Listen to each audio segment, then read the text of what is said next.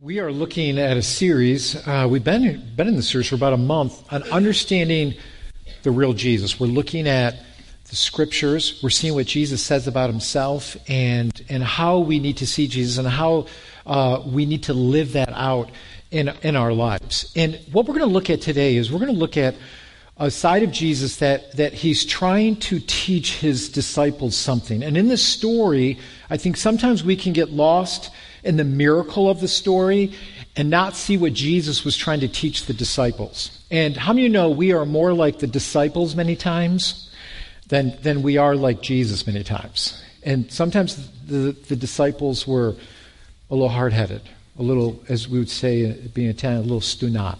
Okay, a little, little stunat, okay? And so what we're going to look at today is how do we gain the heart of Christ in the complexity of our world today? In, in the season that we're in our world today and how polarizing it is, how tense it is, how anxious people are. Um, the more and more people I talk to, I just see so many people are just anxious, not only because of what we're going through in, in our world today, but just the burdens that so many people are carrying in their personal lives on top of what we're dealing with in our society.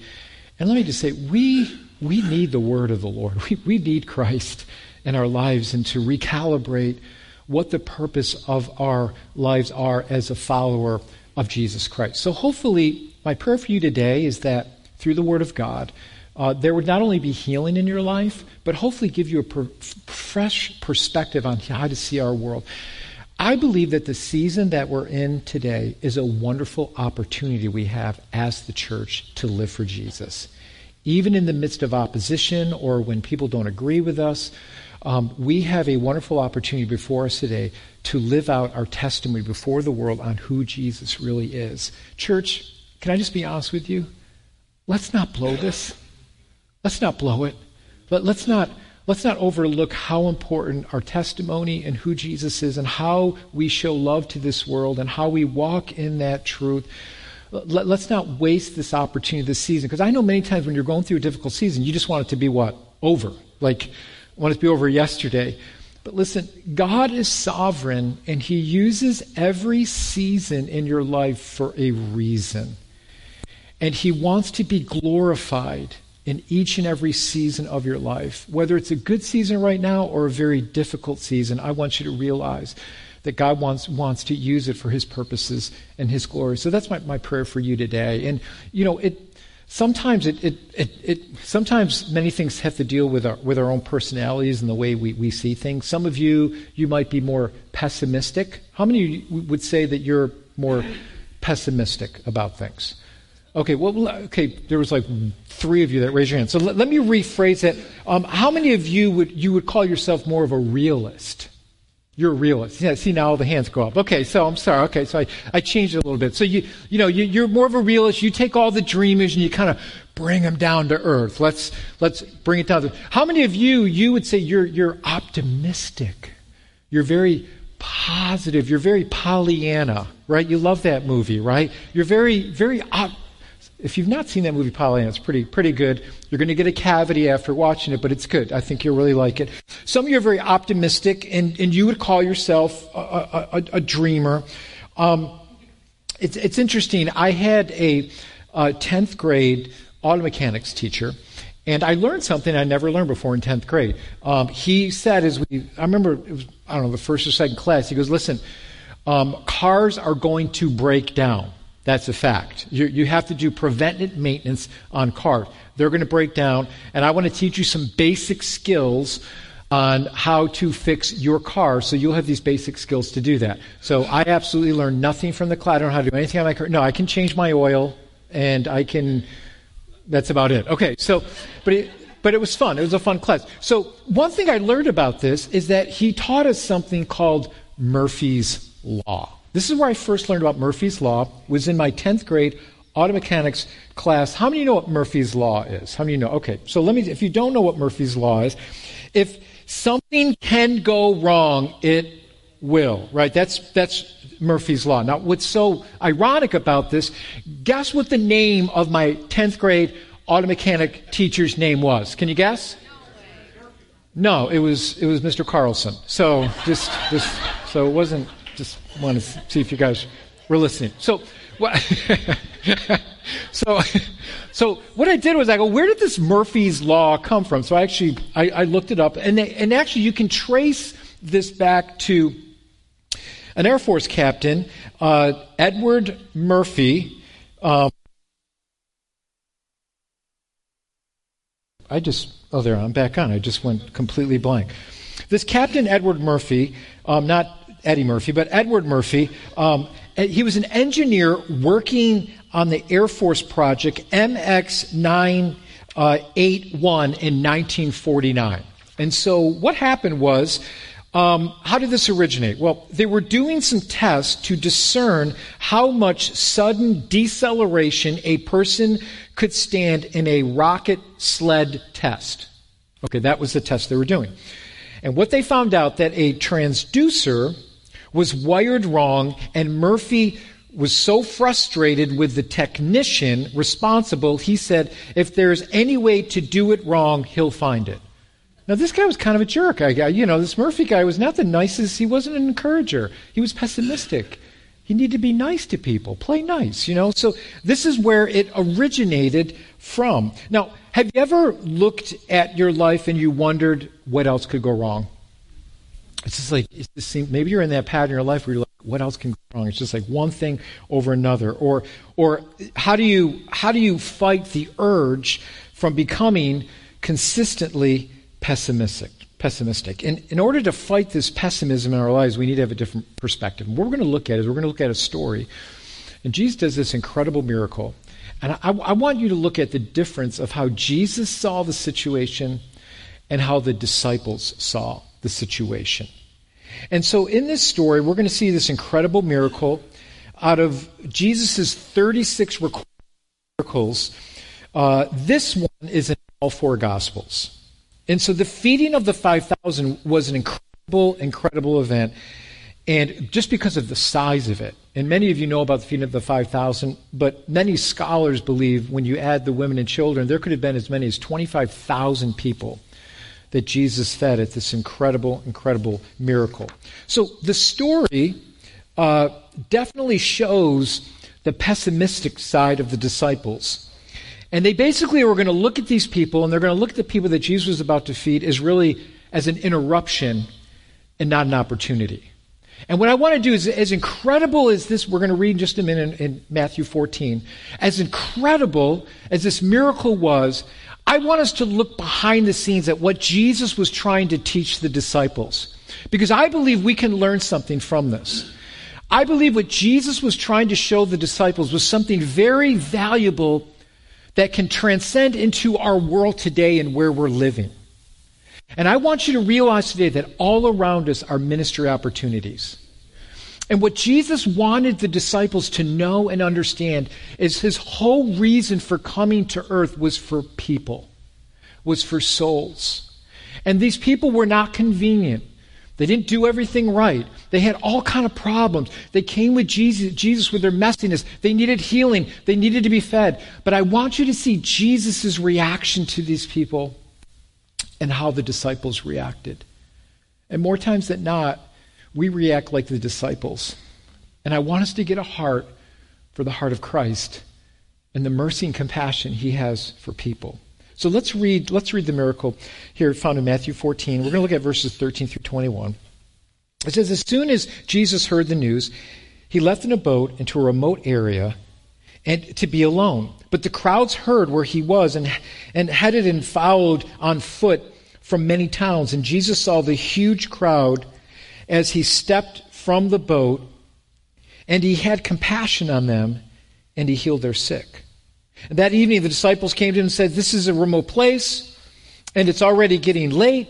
Send the crowds away so that we can go to the villages and buy food for themselves. But Jesus said, That isn't necessary. You feed them. But we have only five loaves and two fishes, they answered. Bring them here, he said. And then he, he told the people to sit down on the grass, and Jesus took the five loaves and the two fish, looked up towards heaven, blessed them and then breaking the loaves into pieces, he gave the bread to the disciples, who distributed it to the people. They, they all ate as much as they wanted, and afterward the disciples picked up the 12 baskets and leftovers, and about 5,000 men were fed that day, in addition to all the women and children. Amen to God's word? So I, I want us to see something here. I, I know we can get, I know you probably maybe heard a lot of messages on the feeding of the 5,000 and, and give God a little bit and he'll multiply it and so on and so forth. We're not going to do that today. We're going to look at something completely different. We're going to look at this interaction between Jesus and the disciples. And I want you to see a couple things at first glance. First of all, the miracle of the, the feeding of the 5,000 shows that God is not too big, that he doesn't care about our lives' small details. Jesus cares about people. God provides for us. He cares about the small stuff too. Isn't that? I, you know, I was a, a, children's pastor for many years. I did children and youth, kind of like Pastor Brandon. And at the beginning of the of children's church, I, I, would always ask for prayer for the kids. And the, you, you got some of the best prayer requests from little kids. I mean, they would actually pray for their dog, and then I go to their parents. I say, "How's your dog doing?" I say, "Our dog died a year ago." I don't know what you're talking about. You know, they just pray. You know, it's just fun. You know, but they would pray for their boo boo. You know, God, just help me with my boo boo. You know, they're just little, and you know what? God cares about their boo boos. He does. He does care about that. So I, I used to love to hear from the hearts from children as as they pray. But I want you to see something here in this miracle. We see Christ as both creator and provider. He, he takes this small loaf and two fish, and then he creates for them this bountiful meal for them to, to, find, uh, to, to find food for their stomachs. And then he's also their provider. And Jesus sees something that the disciples are actually missing. So he sees the crowds, but the crowd are individual people with all kind of problems. And so before Jesus even feeds them, the passage shows us that he heals them. People come to him over and over, and so now the word is starting to spread, and he's healing them, and he's, he, he's, he's healing the sick, and he's, he, he's helping them. And the passage tells us that Jesus had compassion for them. And in fact, the word compassion means to suffer with. Jesus felt their pain and their suffering. He was with them. It, it, means to suffer with. And so what Jesus does is he goes to them and he meets them where they're at. So now the disciples, they don't see that. They, they see something completely different. I want you to see that Jesus wasn't far off. He came right into their world. I would have loved to have been there just to see the scene where people were bringing the sick and they were coming up to Jesus and he was laying hands on them and he was ministering to them and, and healing them, bringing comfort to them. There's a saying that says you can't see the forest for the trees. It, it's, it's getting so caught up in the details that we don't see the bigger issue. You see, what happens here is the disciples only wanted the people to leave. They saw the crowd of people as a problem. We can't help them. The need is too big. But here's the difference about Jesus, and here's what he wanted to teach the disciples. Jesus saw this as an opportunity to actually help people. Jesus uses this situation to display his power and his love and his compassion and his mercy for people. The disciples saw the people as a problem. Jesus saw it as an opportunity. The disciples saw it as an interruption to their life. They wanted to get on, and Jesus saw it as an opportunity to minister to people. Now, I don't know about you. A lot of times in my life, I'm kind of like the A to B point person where you got your list and you just want to get done with your day. And man, if you get a flat tire, if something, if there's something, if there's a wrench thrown into your day, it, it kind of sets you off a little bit, right? You know, you A to B people, like you got your, your schedules. Um, it, it's, it's, it's so easy for us to get so focused on our details that we can overlook the big picture, and we can all do that at times. I, I, I, I crack up with, with my wife when she goes grocery shopping. She is such an A to B person. When she gets in there, she just knows what she wants and zoom, zoom, zoom. So if she's ever ignored you, it's not personal. She's just A to B person. So here's what's funny.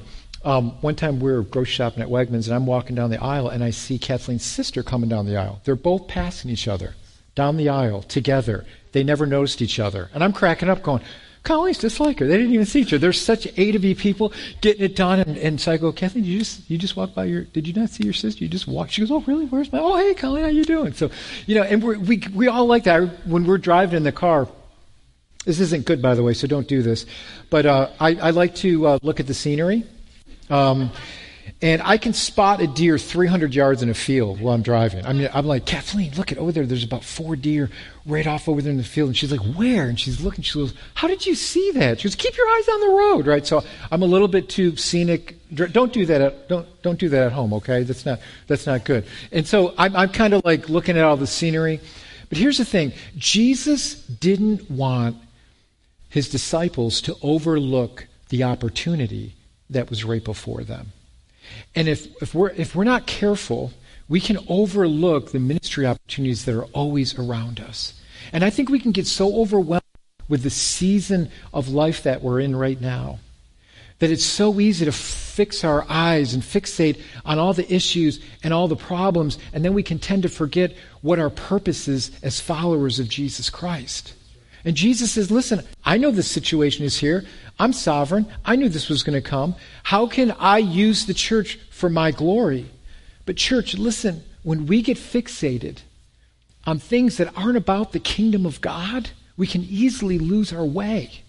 And Jesus doesn't want us to lose our way. Jesus wants us to, to allow ourselves to be used by His compassion, to have His compassion and His love to reach out to the very world that we're in, even though we may not like it or it may people may disagree with us or have different opinions than we might have.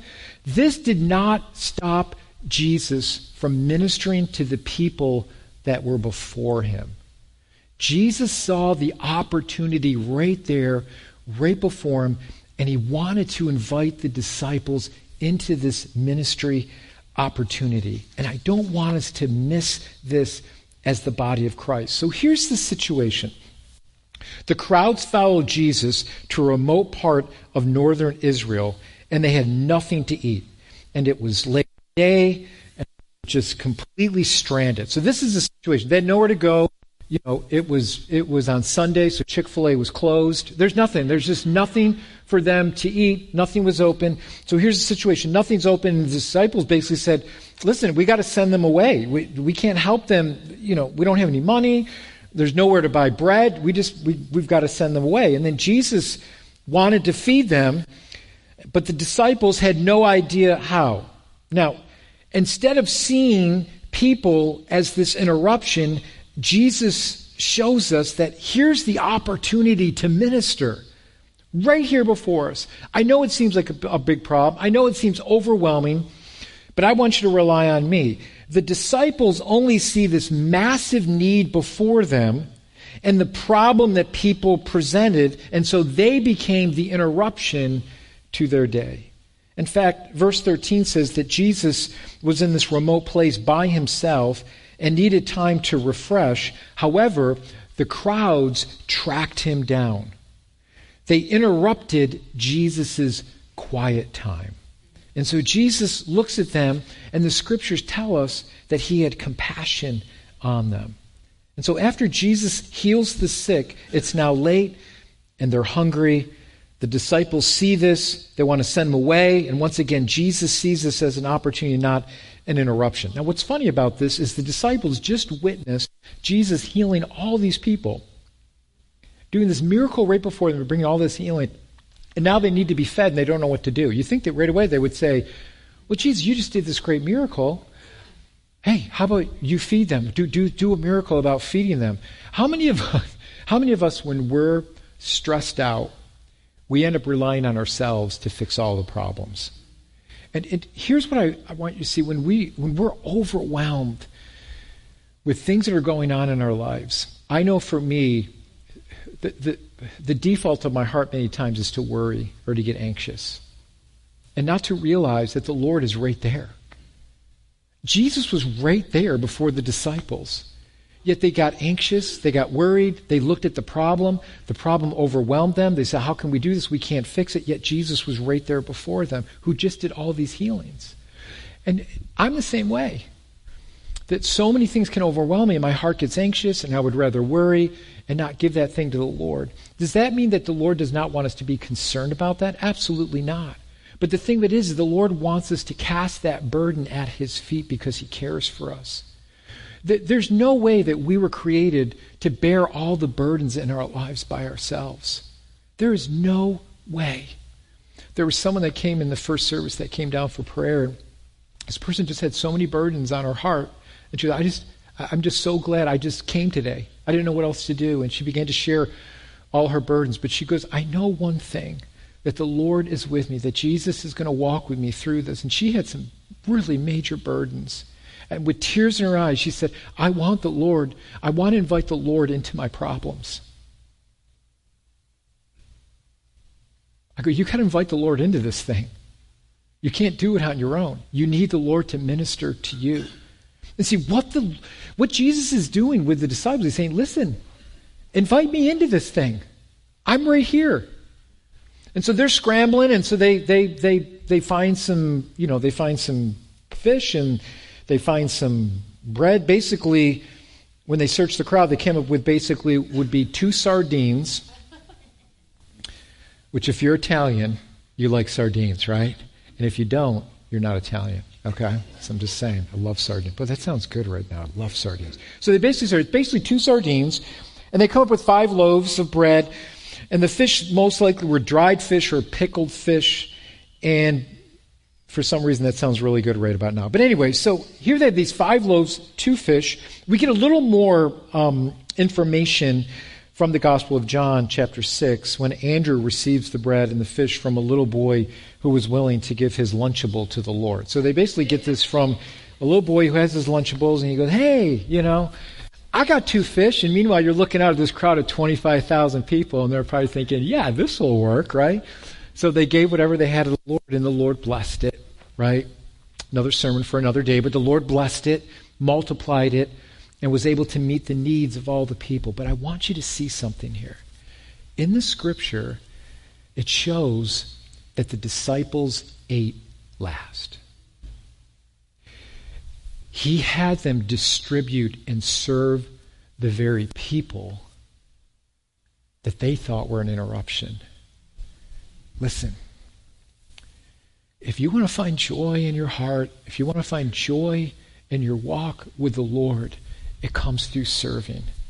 Jesus says, We are here to serve them. I know it feels like an interruption. I know, I know it feels like a burden, but this is why I came. I came not to be, be served, but to serve and give my life. Give my life as a ransom. And so what they do is, I don't know how long it took to serve it, but I'm sure it took a long time. And then they ate, and then they had more than enough later to eat even later if they needed to. You see, here's the heart that Jesus sees for us. I know so many times we can look at our world and people can just irritate us. Do, do, do, people irritate you at times? They do. People irritate us at times, or they don't agree with us, or they don't agree with our opinions, and so we get in these little right, the little bickering things that go on, and it's like we lose the heart of Christ that we are here to serve. Listen, we're all irritating at times, aren't we? Myself included, right? Stop poking your spouse. But we are. We're all we all can be irritating at time. This is where Jesus says, listen, this is where my grace and my compassion need to fill your hearts. Because you will not serve others unless you have my heart, unless you have my love, unless you have my compassion for people. That's what has to drive you. This is the purpose of the church. We are here to serve because Jesus first served and loved and gave his life for us. That's our motivation. And so when we look at our world today, I know it can be disheartening, I know it can be discouraging, but look at it as an opportunity to serve people and to love them with the love of Christ that the world may look at the church and know that we are Christ's disciples by how we love one another and how we serve the world. So, with the five loaves and two sardines, Jesus feeds thousands of people, and the disciples serve all the people, and everyone is, is, is fed. And here's what Jesus does He says, Listen, I care for them. I have compassion for them. He's not far off. He comes right into their mess to bring healing to their lives. So for the disciples, he teaches them about servanthood, our calling as people. So the question we need to ask ourselves is how am I serving people? So listen, how many of us know we can all point out what the problems are? We can. I mean, it, that's easy. It's easy to. Here's the thing I want you to realize, and I use I say this to people all the time. When you see problems or if you see issues within the church, bring me two solutions. If you see an issue, bring me two solutions because we all can point out the problems, right? And here's the thing I gotta remember when I'm irritated with someone else, or maybe you're looking at your neighbor and like, they don't mow their lawn enough. Lawn, their lawn, right? Why don't you mow their lawn? Help them out. Serve them. Help them out. Maybe they've had a long week. Maybe they're working overtime. Maybe they can't get it, get to it. And you can say, hey, you know what? You must be working a lot. Or hey, can I help you out? Well, what can I do to serve you? What can I? And just just mow it and just bless them, bless them, bless people right? And see, this is the thing. Jesus didn't have like one on one sessions with all 25,000 people to see where their heart was before he served them. Boy, I thought that would get an amen. That's okay. That's okay. Are you hearing me? He didn't have personal interviews with everyone to see who deserved the healing and who didn't, and who deserved a sardine and who didn't deserve a sardine, right? He didn't do he ministered to them right where they were at. See, this is where Christ needs to grab our hearts and realize that maybe I need to allow some of my opinions to be less and my pursuit for Christ to be most. And allow my heart to be consumed with who Jesus is and his compassion for the world. Even though I, once again, even though you may not like what's going on in the world, that just should not stop us from serving the world and having compassion for the world and being used by Christ. There's a years ago there was he's this man has since died, but there was a man who came to our church and he, the, the story of this man is just such a, a sweet story and uh, of how he, he came came to the Lord. Um, this man was invited to our church by a neighbor who lived next door to him, and, and this man had just was going through a lot. He just wa- lost his wife like a year before. He lost a child, and he was really bitter with God. And so the neighbors were trying to reach out to him and invite him to our, invite him to Living Word. And, and at first he was real resistant. I don't believe in God. I'm bitter with God because of what happened. Come to find out, when you find out the backstory of him, when he was a little boy living down south, what he would do is his parents didn't go to church, but he wanted to go to church. So he would dress up. And every Sunday he'd put a tie on. And he'd stand on the street corner. He'd wait for some neighbor to come by that was going to church at 11 o'clock on Sunday because that's when everybody went to church back in the day. And he'd wait, and he some neighbor would pick him up. So he goes, I grew up going to Presbyterian churches. I grew up going to Baptist churches. I grew up going to Methodist churches. Whatever it is, I, I was that. And he would go, you know. But how many know that, that life comes and there's a lot of things that, that just hit him hard? And he got bitter with God and he, and he kind of kind of walked away. What I love about these neighbors is they risked getting to know him, even with his bitterness to try to dig below the surface, to realize there's someone that needs to know Jesus, that Christ still loves him, even with all his bitterness. Now, they could have easily marginalized him because of the way he talked, and even when they invited him to church and he said, Okay, I'll finally come to church, they warned, warned me. They said, Jim's coming. Jim's coming to church. I'm just warning you. I don't know what it's going to do. I don't know what he's going to say. He may get up in the middle of the service and storm. out. I have no idea what's going to go on. So you just, he goes, just, just be ready. But we're so glad that, that Jim's that Jim's coming to church because God gave them, Christ gave them a love for Jim. And they kept praying for him. So he came. And, he, and, and then he came once. He came twice. He came three times. He came again. And then one day he comes up, got to meet him. He comes up to the front after service and he goes, he goes, Pastor, I'm, I'm ready. I said, Well, what are you ready for? He goes, I, w- I want to I want to give my life to Christ. He goes, What's my next step? What do, what do I need to do? And I, so I prayed with him there, and I said, You know, he goes, I'm going to go and get a Bible right away. So he went out got a Bible. He goes, Could you meet me at my house? So that week we met at his house, and he had this crisp, brand new Bible that's never been opened. And we opened up to the book of John together, and we began to study the book of John together. And he looked at me and he was so thankful that those neighbors invited him into a community that loved him. And that he, that he found the love of Christ that he was always looking for, and that God brought him healing as he continued to sit under the teaching of the Word, as he continued to read God's Word for himself. He began to become that disciple of Jesus Christ that Jesus wanted him to be. But it all started with a neighbor who risked reaching out to him someone who was bitter, someone who was angry with God, that they didn't give up. See, that's the heart that Jesus wants to give for us with those that may have different opinions or whatever, that we wouldn't lose the compassion of Christ in our lives. There are opportunities in your world each and every day that God will set before you to reach out to people. And I would, I would just tell you be bold that when you see an opportunity, that you would just tell that person, Can I pray for you? Can I pray for you? I see that you're going through a lot. I ran into somebody in our neighborhood that I hadn't seen in a while, and they just walked by and we had this whole conversation. They just began to open up to me about all the things going on, going on in their life. I said, I'm going to pray for you. They go, Thank you so much. It means so much. I'm, I'm sorry I stopped you, and I'm sorry I just blah, blah, blah, blah, blah. But they, they're hurting. They were hurting. And whether or not we see it or not, behind the exterior of many people, they're hurting. They're hurting. And if we can show them the compassion of Christ and not become offended because they may say a bad word, right? what did you just say?